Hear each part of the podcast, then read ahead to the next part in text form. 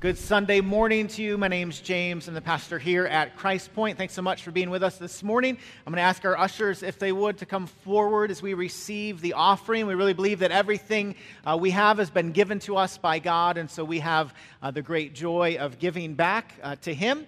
Uh, if you are new here this morning, I want to encourage you to fill out the connection card that was hopefully on uh, your seat or a seat nearby. If you could uh, place that on the table in the back on your way out this morning, we'd love to know uh, that you are here and if there's anything that we can do to help you take uh, the next step in your faith journey, we would love uh, to hear from you. A couple of quick announcements. Want to remind you that the West Cabarrus Y has a blood drive following the service.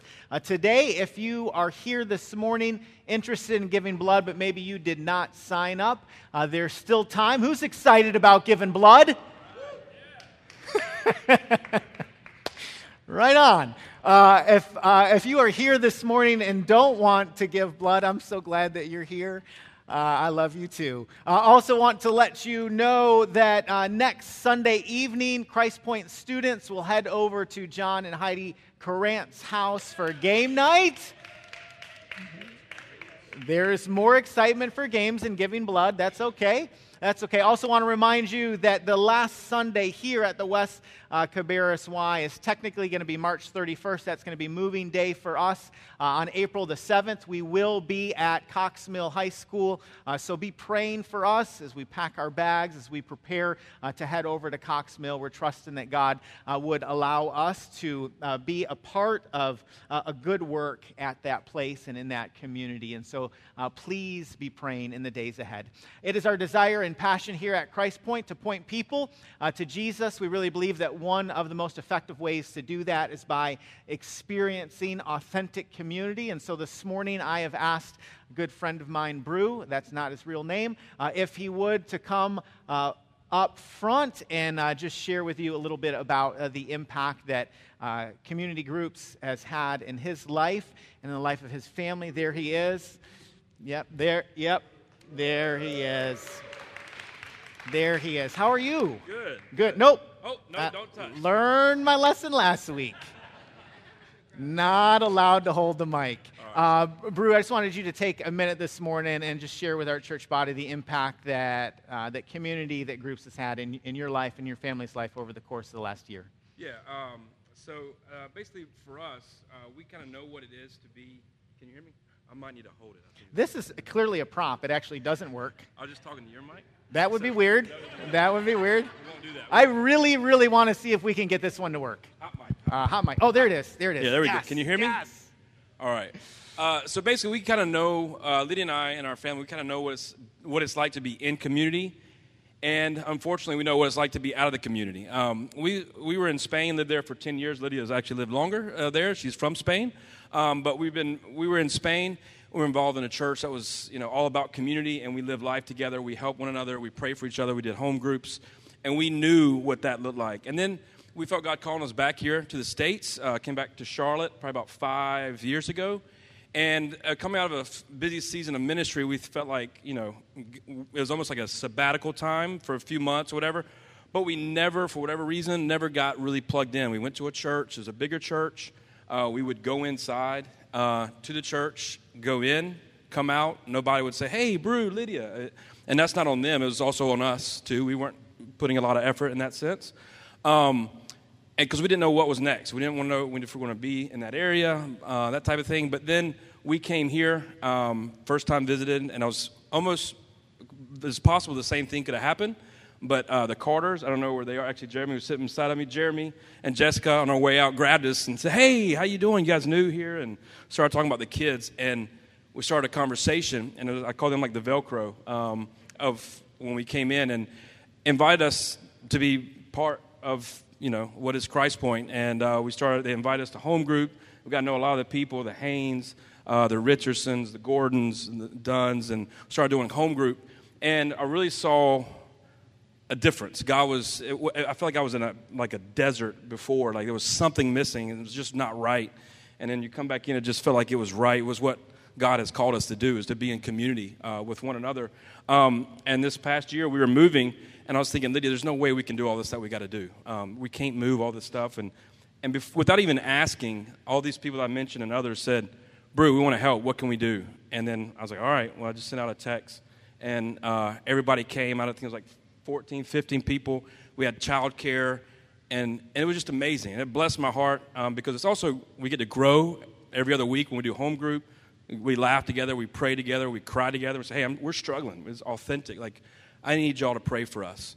And you feel like you have support there. And that's kind of what happened. And, and then also externally, um, not just for our family, but I had people that were not part of the church, and they came from like 40 minutes away. Family and friends came to that day of moving. And when everybody left, after we did it in like two and, two and a half hours, something crazy, um, we had time to break bread together and talk and stuff. When they left, the person that's not part of the community said, I need that. That what you have there and those people and the way they act and they're it's just healthy. I need that. And, I, and obviously I would invite that person. They live and but he, that person lives farther away, but he said, I need that. And I think naturally we were pointing people to Christ. And I think, you know, as you think about I was telling Lydia, you know, the one we want to point people to is Christ, right? And whether you look at eternity, he was always in community. God the Father, Holy Spirit, there was always that community. And then there was time on earth, he had his disciples. He was in community. So no matter how you cut it, the one we're trying to point Jesus to shows us, hey, if you want to be like me, you got to be in community. And I don't think we can be exactly who God wants us to be or has that calling on our life until we follow him in that. And I could be a testimony to that. I wasn't the brew that I think God had for me while I was out of community, and uh, it's made an impact on us. So that's a little bit about what community is for us. Yeah, we're so grateful that God has allowed you to be part of, of our community. And one of our hopes and prayers as a church is that we would, uh, that we would be that Velcro uh, for, for others. And so, uh, so thanks so much for sharing your story with us. Love you, brother, man. You, you did great, especially when we turn the mic on.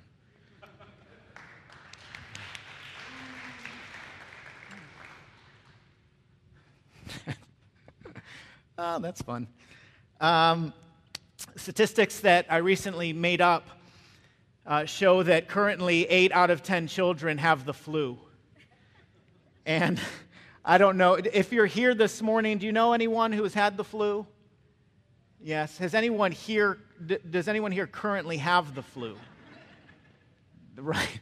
Because we were just going to ask you to leave. Um, yeah, I'm, I'm, not, I'm not a big fan of sickness.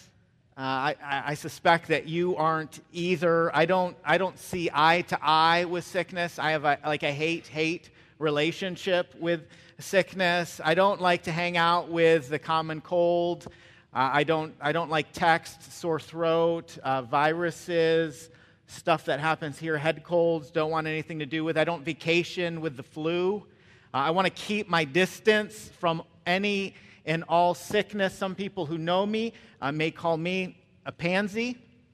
That's fine. Uh, I don't like uh, being sick. As a matter of fact, uh, because I have the gift of mercy, in our house, when uh, someone gets sick, my first response, very lovingly, is always to say, Boy, I hope I don't get it. Right?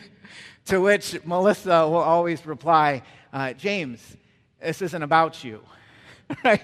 Because I have a tendency to take something that's not about me and to make it about me. To think this is not a good week for me to get sick. I have a lot to do. I have meetings. I have things that I want to accomplish. And Melissa will very kindly and gently remind me, James, this is not uh, about you. You know, I think sometimes we do the same thing uh, with the Bible.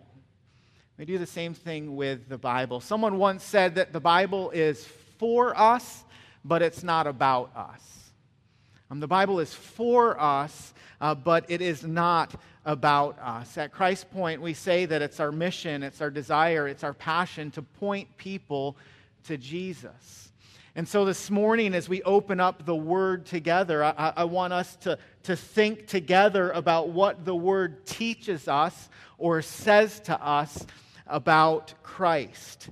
And so if you have your Bibles, I want you to turn with me to Mark chapter 14.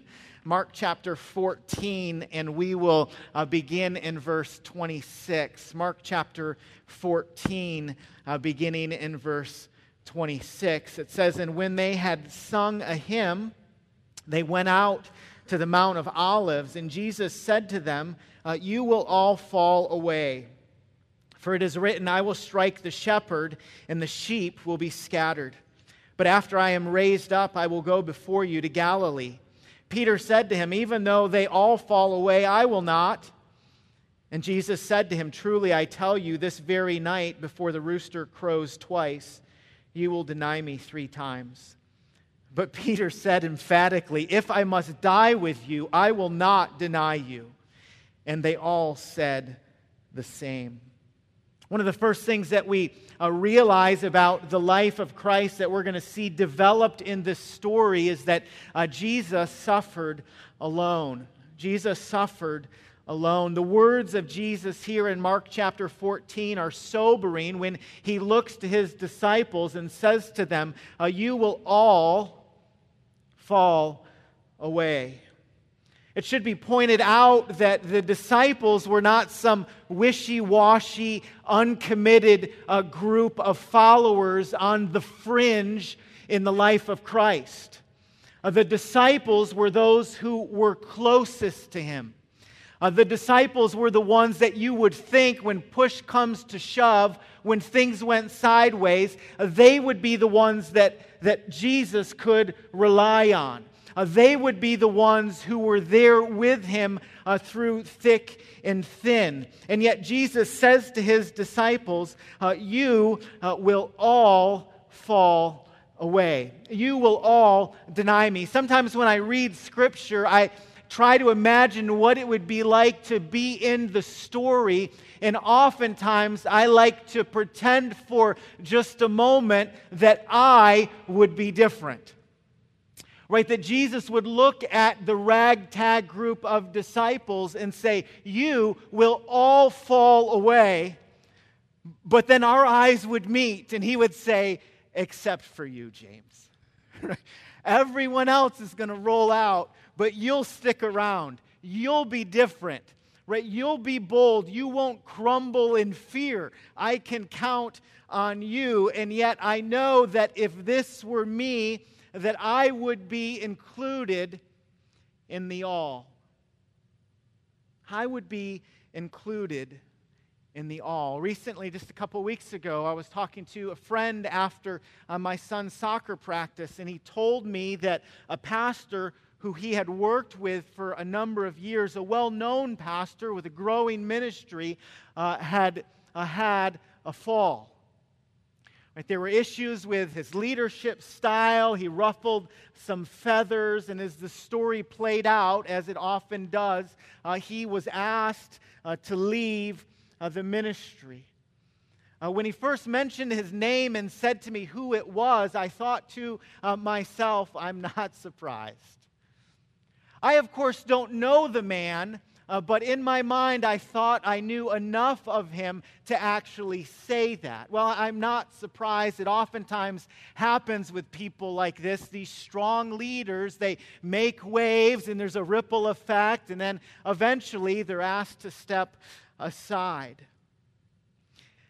Have you ever found yourself in a situation like that when you catch wind uh, that someone who had been close to Jesus had fallen away to Jesus, and instead of your heart being broken, you said to yourself, Well, I'm not surprised? And have you ever thought to yourself, Well, I cannot believe that he did fill in the blank? I'm not shocked to hear about her. D- did you hear what happened? recently. There, there's something about those stories where we love to, to interject ourselves into them and, and share our two cents. We, we maybe don't act so surprised when we hear that uh, yet another person has fallen away. And yet I wonder to myself if what shouldn't surprise us is that that person isn't us. Jesus looked at the disciples and said, You will all fall away. I don't know about you, but I often I like to think of myself in the shoes of the Apostle Peter. And I think that I probably would respond to Jesus' words in much the same way that he did. He said in verse 29 Even though they all fall away, I will not Jesus is like, everyone's going to fall away. Peter, as only Peter can do, immediately pushes back and he's like, You can count on me, Jesus. And Jesus said to him, Truly, I tell you, this very night before the rooster crows twice, you will deny me three times. And so he tells him again, No, you're going to deny me.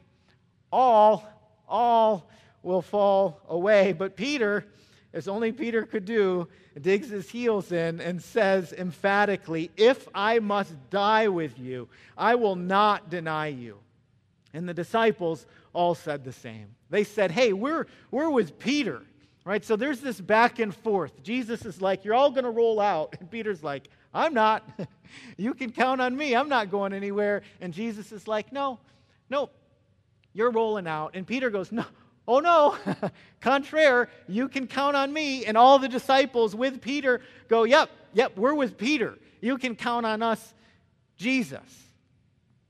Right? You want to put yourself in spiritual danger in the Christian life, then have the mindset of Peter. Assume that it can't happen to you.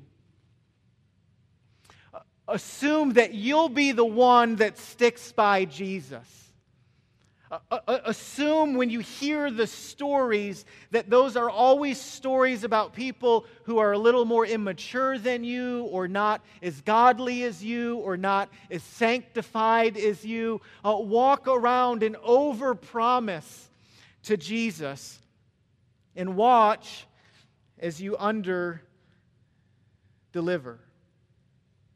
This is what happened uh, for Peter in his and the, and the disciples of Jesus. Jesus said, You will, you will all fall away. And Peter said, uh, No, we won't. Uh, and, and yet, I can't help but thinking if we were honest with ourselves, uh, some version of this has already taken place in our hearts and in our lives, has it not? I mean, I, I, know the story would be different. I know the cir- circumstances and situations would be uh, unique, but isn't there some decision uh, that you've made? Isn't there some deed that you've done? Isn't there some thought that you in your mind have, have entertained that if it were to be plastered uh, across the television screen or written down on paper or put in a blog post for the world to see, that it would uh, cause you and me to be a little, a little uncomfortable. I mean, if you think about your worst moment and you imagine for a second the world knew about it, you probably would experience uh, some sense of, of shame, or at least it would make you blush just a little, or perhaps you would want uh, to hide. Uh, we are reminded in this story of the universal need that we as humans have um, outside of ourselves. We are desperate uh, for help. Right? We're desperate uh, for help. The disciples didn't need another pep talk uh, from Jesus. They didn't need just a scotch more discipline or a little more head down determination. Uh, they needed a Savior. They needed a Savior. And we do too. We do too. And we, we are desperate for help outside of ourselves. We are desperate for a Savior. And the very, very good news is that Jesus was just uh, the God man for the job. Right? He, he came uh, to save us from ourselves. He came to save the Peters of uh, the world that have a tendency to overpromise and underdeliver. Uh, he came to save those like the disciples who have a tendency to be gripped by fear and at times can be unreliable. He came uh, to save people uh, like you and people like me. He suffered uh, for us, uh, and uh, we see in the text that Jesus suffered alone. Right? He suffered alone, but he didn't suffer uh, by accident. Right? His suffering was not uh, by accident. We see in the text that God is sovereign in suffering. Um, God is sovereign in suffering. Look at verse 27 of Mark chapter 14. It says, And Jesus said to them, You will all fall away, for it is written, I will strike the shepherd, and the sheep will be scattered. Jesus quotes a passage from Zechariah chapter 13, verse 7, that reads, Awake, O sword, against my shepherd. Against the man who stands next to me, declares the Lord of hosts. Strike the shepherd, and the sheep will be scattered. I will turn my hand against the little ones. The suffering of Jesus, we see in Scripture, was not an accident.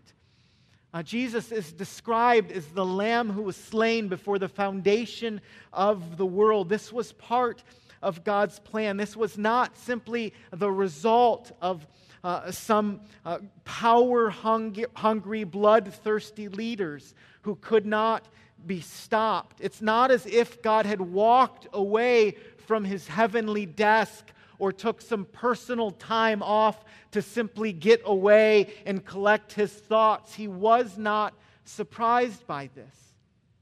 This uh, was part of his plan. It was part of his plan. God took the evil desires and intentions of Jewish religious leaders and powerful uh, Roman authorities, and he worked for his ultimate glory and for our good. So think about this for a moment. What if, uh, what if uh, we are not simply victims of suffering, but in some way uh, we are shaped by God through our suffering? I mean, maybe, just maybe, God can be trusted in our sickness. Maybe, just maybe, God is reliable in our loss. Maybe, just maybe, God is still holy in our hardship. Could it be that God is still good in our grief? God took the greatest tragedy in all of human history and turned it into the greatest triumph. Uh, that is not simply church speak. Right? That is how it played out. I am not suggesting uh, for those of us who are suffering, for those of us who have suffered, I am not suggesting that we should operate with some kind of fake, oblivious to reality, conjured up, make believe joy. I'm not suggesting that. We are human beings, which means we grieve, we lament, and we weep. We do all of those things. We live life in a fallen world, and we do all of those things as loved children of a gracious and good and merciful God who meets us. Right? A God whose son is described as a man of sorrows who was acquainted with grief. Right? Jesus suffered unspeakable pain, but there was purpose in his pain. I love what Jesus says next in Matthew uh, chapter 4 or Mark chapter 14. He says, "But after I am raised up, I will go before you in Galilee." So Jesus just told his disciples, "Listen, uh, you'll all fall away. Right? The, the shepherd is going to be struck, you will scattered." Fraidy cats. You're, you're going you're gonna go out. You're going to be afraid. And then it's almost as if there's this parentheses in the story. I don't think it's the, the main point of the story or the main purpose. It is, it is this, uh, this word of hope, though, that we find uh, in the midst of the story. Jesus says, But after I am raised up, I will go before you to Galilee. Right? this is where Jesus first called the disciples. And this is where he will meet with them again before uh, he, he reclaims them and recommissions them for the gospel ministry. So Jesus says, Listen, I'm going to be struck down. You guys are going to fall away. Everyone's going to scatter. Oh, and by the way, when I rise, I'm going to go back to Galilee. You'll see me there. I'll meet back up with you. And Jesus is going to come alongside these, this group of men who had just failed miserably, and he's going to send them out with the gospel and say, Go to the ends of the earth. These are the kinds of people that God chooses for, for gospel ministry, right? People with stories, uh, people that have a past, people who have done stuff that they regret or they wish they could take back We're reminded here that past faithlessness doesn't disqualify you and me from future fruitfulness. Right? Past faithlessness does not disqualify you and me from future uh, fruitfulness. Right? That doesn't mean that there are not consequences to our actions. We, we know that there are consequences to our actions, right? We, we know this intrinsically at our core, right? If you serve time for money laundering, they might not ask you to, to take care of the books at your next gig, right? If you have a tendency to share everything, everything on Facebook, the U.S. government is probably not going to entrust you uh, with secrets Right? You might not be the man or the woman for the job. I'm not saying that there are not consequences to our actions. There are. But listen, our, our mistakes, our sin, our story does not disqualify us from future gospel ministry. In fact, God often takes our very worst moments in life to form and shape us so we can minister out of that brokenness. It's really a beautiful thing. There's tons of gospel hope right here. So just because you can point to a time in life when you blew it doesn't mean that God is done with you doesn't mean that God's done with you. Just because you have a past or a few skeletons in the closet, or you are hopeful that there are certain people that didn't take pictures of you 20, 30, or 40 years ago to blast on social media, right? Just because uh, there are things that you have done doesn't mean that God is uh, done uh, with you. Right? So, so he gives massive hope uh, to his uh, disciples. He says, uh, you all fall away. Um, I'll be struck down. You will be scattered, and uh, we're going to meet back up. And we're going to meet. We're going to meet back up, and I'm, I'm going to send you out on a mission to take the gospel uh, to the ends of the earth. Uh, Jesus uh, suffered for sinners. God is sovereign in our suffering. And lastly, we see that Jesus submitted uh, to the Father in his suffering. Jesus submitted to the Father in his suffering. Look at verse 32. This is uh, Jesus in the garden. This might be a familiar story uh, to some of us. Perhaps if you're new to the church, this is brand new. You haven't read it before. Uh, Mark 14, verse 32 says, And they went to a place called Gethsemane. And he said to his disciples, Sit here while I pray. And he took with him Peter and James and John and began to be greatly distressed and troubled. He said to them, My soul is very sorrowful, even to death. Remain here and watch. And going a little further, he fell to the ground and he prayed that if it were possible, the hour might pass from him. And he said, Abba, Father, all things are possible for you. Remove this cup from me. Yet not what I will, but what you will. Gethsemane means oil press. Right? Scholars believe that Jesus likely found himself uh, in a garden that was owned by a wealthy acquaintance. If you were to visit Israel, you could uh, go to the place where some people suggest uh, Jesus may have been and, and, prayed. I had an opportunity to see this place just a couple of years ago. It is a, a place of great uh, reflection uh, when you are there. Jesus left his disciples, we're told, moved into the garden, pressed into uh, uh, the garden. This was a, a just a time of loneliness and suffering uh, for Christ. Hebrews 5 7 says, In the days of his flesh, Jesus offered up prayers and supplications with loud cries and tears to him who was able to save him from death. Right? Jesus prayed again and again that if possible, the hour or the, the cup uh, might, be, might be passed or might uh, be avoided. We see glimpses here of Jesus' humanity. Jesus was on a death's door and he prayed to his father, like, hey, if there's a, if there's a plan B, if, if, there's a, if there's another way, Lord, Lord, please and yet, in the midst of that, there's this humble submission, yet not my will, but your will be done. The cup that Jesus uh, refers to is a, is a metaphor for, uh, for death, for God's wrath being poured out. The, the wrath of God that we uh, deserve, that should have rightfully been poured out on us, was poured out on his son Jesus. 2 Corinthians 5:21, a passage that Melissa shared earlier this morning, says, For our sake he made him to be sin who knew no sin, so that in him we might become the righteousness of God. Galatians 3:13 Christ redeemed us from the curse of the law by becoming a curse for us for it is written cursed is everyone who is hanged on a tree.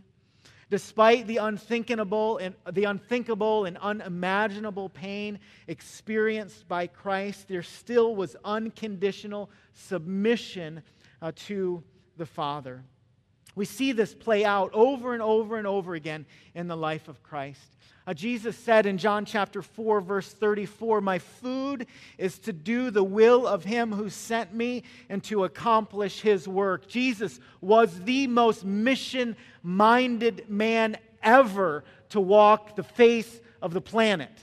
He's like, God has given me a work to do, and I'm doing it. Nothing's getting in my way. John 6, 38, for I have come down from heaven, not to do my will, but to do the will of him who sent me. Right? We don't, we don't naturally respond this way. We, we are not a people who naturally love submission. Right? We love independence. We love calling the shots. We love being the captain of our own ship. Uh, we don't like it when people tell us what to do. None of us do. Right? Have you ever heard a teenager before who approaches their parents and says, Hey, I just, I just want to tell you, I really, really, really appreciate um, all of the rules that you have in our house and the limitations that you've made upon my freedom. I want to thank you. They're so good. If you want to add some more, please let me know. I would love to hear from you. No, like we rebel. You say be home at 12. I'm thinking 12:30 would be better. Maybe 1. You say clean your room. We're like, I can think of a few other things I would rather do. I don't want to do that. Right? You don't hear stories in the workplace about people randomly gathering together and buying t shirts that read, I love my boss. We don't do that. I mean, we're, we don't, we don't naturally submit. No one has ever said, I think the new rules that the HOA made are great. We, we're rebellious. Jesus wasn't. He submitted to his Father perfectly. When faced with suffering, he didn't buckle or bolt, he bent a knee. His prayer was authentic, it was uh, raw, it was real. He's like, hey, I'm open to plan B, but, but God, not my will, but your will be done. Jesus suffered alone. Uh, God was sovereign in his suffering, and Jesus submitted in his suffering. I said this morning that the Bible is for us, but it's not about us, and I believe that that's true. I believe that the Bible is for us, but it's not about us, but uh, it's for us. And so there are, there are things that we read and things that we uh, learn that, that matter to us and that apply to us and meet us in our time of need. One of the things I'm reminded of, even in, in considering and dwelling upon the faithfulness of Christ in the midst of suffering, is that in our sin and suffering, we can run to God. And in our sin and in our suffering, uh, we uh, can run uh, to God. There is a universal need that we have for Christ. We're so desperate for Him. We cannot figure life out on our own. Uh, we never, never, never arrive. There is never a point in time in our lives where we are beyond uh, the need for God's grace. And we're so desperate for Him. And what's beautiful is that in our sin, even though we are ones who have all fallen away, uh, God invites us, uh, because of the finished work of Jesus, uh, to come back. Right, to come uh, to Him. That's true in our sin. It's also true in our suffering. In our suffering, uh, we can run to God. He gets it, He understands. Right? He's not oblivious to what we are going through. So in suffering, uh, we can trust God. In our suffering, we uh, can trust God. That does not mean that we will always understand why it is we are experiencing suffering. I wish that I could say that every time there is a season of suffering in life, we can always look back and connect the dots in our minds and go, Well, I know why that happened. I understand now. It all makes sense to me. I see clearly what the God of the universe was doing. Not always. Right? Sometimes we face things in life, sometimes we walk through suffering in life, and we go, I don't I don't understand what God was doing. It is beyond my pay grade. I do not understand. When I come from a, a, family that has suffered, some of those closest to me have suffered from mental illness. Uh, since I was a little kid, a little kid, I've been, I've been praying for healing. I've been praying that God would deliver people I love. Uh, and yet I see the impact and the consequences that that has had in people's lives closest to me, both their lives and the lives of those uh, around them and around me. And I wish that I could stand here today and go, it all makes sense to me. I'm 40 now, after all. I've figured it all out. Guess what? I haven't figured it all out. I don't know. It doesn't all make sense to me. There are times when I still pray, uh, Lord, if I have my choice, uh, I would like healing over here. I would like deliverance over here. I would like to see you work over here. And yet I, I, I don't always see that. But one of the things that I am growing uh, to understand is that despite the fact it doesn't all make sense to me, God can still be trusted. God doesn't mess with his kids. Doesn't mess with his kids. He's not screwing with you. He is the God of the universe. Right? He loves you with a perfect love. He has not forgotten you. He hasn't turned his back on you. Right? That does not mean that his plan always makes sense, but God is still good. And God can still be trusted. And so we still can come to him. And in our suffering, we can submit to him. Jesus, I think the way that Jesus uh, operated and responded in this moment is something that you and I uh, can, can do in our lives as well. I, I think we can, in our suffering, go to God and say, God, I do not understand this. I don't have all the answers. I really, really would like for you to change this or fix it. Please, like if there's a if there's a plan B, I think God can handle that. I think we can take our heart's cry to him and cry out just like Jesus did and say, God, I want you to move and I want you to act. And yet, in the midst of that, there's this beautiful submission from God the Son to God the Father when he goes, Yet not my will, uh, but your will be done. I don't, I don't think that that's somehow giving God a, an out I don't think that's a, that's a cop out. Like, I want, you to, I want you to do something here, but if you don't, not my will, but your will be done. I think that's just a heart cry that says, You're God and I'm not. And so I'm giving it over to you. Right, so I, I read this passage and I, and I see, um, I see clearly the way that Jesus operated, who uh, he was, his faithfulness, in the midst of, of suffering, his faithful sacrifice. And yet, I can't help but wonder if there aren't um, aspects of this or times where we go, hey, this, this applies to me. This is significant to me. And so this morning, I just want to give you uh, some space to, uh, to consider and ponder and think about these ideas. Like, I wonder, maybe this morning you're here and uh, you're walking through a season of suffering. Maybe, maybe you're wrestling with sin in your heart and in your life right now that nobody else knows about. I want you to take some time and, and just cry out to God in the quietness of your seat and just say, God, would, would you meet me? He knows your story better than you do, He knows your heart better than you do. Just cry out to Him and say, God, would you, would you meet me? Maybe you're here this morning and you're going through a season of suffering that doesn't make sense to you, and you just, man, you're just begging God to show up. You're going, God, would you, like, would you help? I don't understand what you're doing. I don't know what you're doing, but, but God, I, I want to trust you. Maybe your prayer is, God, I don't know if I trust you, but I want to trust you. I want to want to trust you.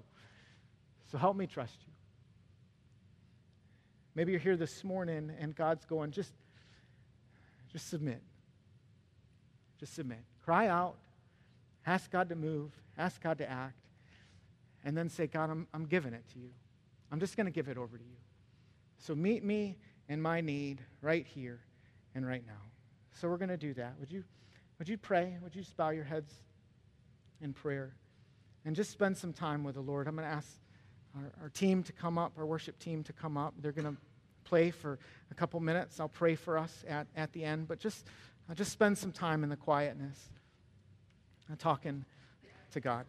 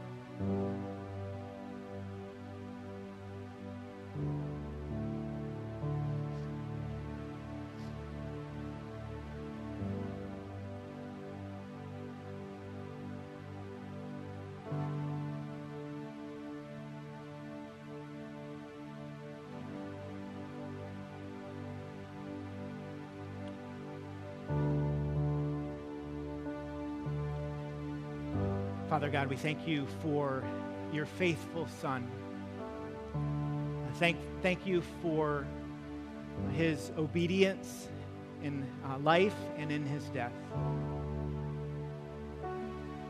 God, I give you thanks this morning that in our sin and in our suffering that we can run uh, to you, that we can experience uh, forgiveness, that we can receive the help that we're so uh, desperate for and in need of.